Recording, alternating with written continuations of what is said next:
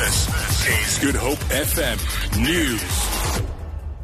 Good morning. The Rand has taken a battering after news that Finance Minister Pravin Gordhan has been ordered by the National Prosecuting Authority to appear in court on a charge of fraud over the SARS spy unit.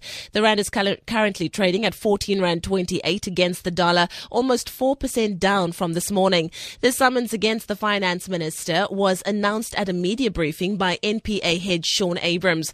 According to Abrahams, Gordhan told the Hawks that the so-called rogue unit was established in illegal legal way. However, Gordhan says it was assembled in a strange and covert manner, or rather covert manner, and operated from homes and coffee shops to conduct what he termed their clandestine and overt operations. The Cape Peninsula University of Technology says a commerce building at its Bellville campus has been looted in overnight fee protests. Classes are set to resume today after being cancelled for the past few days. CPUT spokesperson Lauren Kansley says a group of students have gathered on the campus this morning. At the moment, there is a large group mobilized at Bellville, so we're obviously monitoring it. There is a large police presence on campus, and that's kind of the situation. The South African Police Service has taken over security operations at Wits University today following yesterday's violent protests on and outside the campus. Several people were injured and large-scale property damage reported. University spokesperson Shirona Patel says more than half of the university's lectures took place today, but some protesters managed to enter lecture halls and disrupt classes.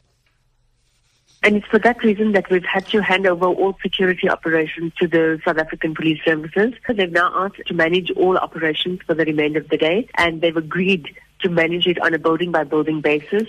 This means that they will have police at each lecture theatre and near each building. The downside of that is that Wits management then doesn't have control over the police because they've got their own chain of command. Uh, but at this stage, we are left with no other option. And finally, the Hospice Palliative Care Association of South Africa says it fears statements on euthanasia made by Archbishop Desmond Tutu could cause confusion and misinformation. It was reported over the weekend that Tutu had thrown his weight behind assisted death. The Hospice Association's Liz Gwyther says it's important to understand that palliative care is a better option to ensure patients have dignity until the end. They can choose not to be on machines they can choose that they have the medication they require to prevent pain. They do not have to choose that they have an unnatural death by a lethal injection or taking an overdose of medication, which really is assisted suicide rather than assisted dying. For Good Hope FM News, I'm Leanne Williams.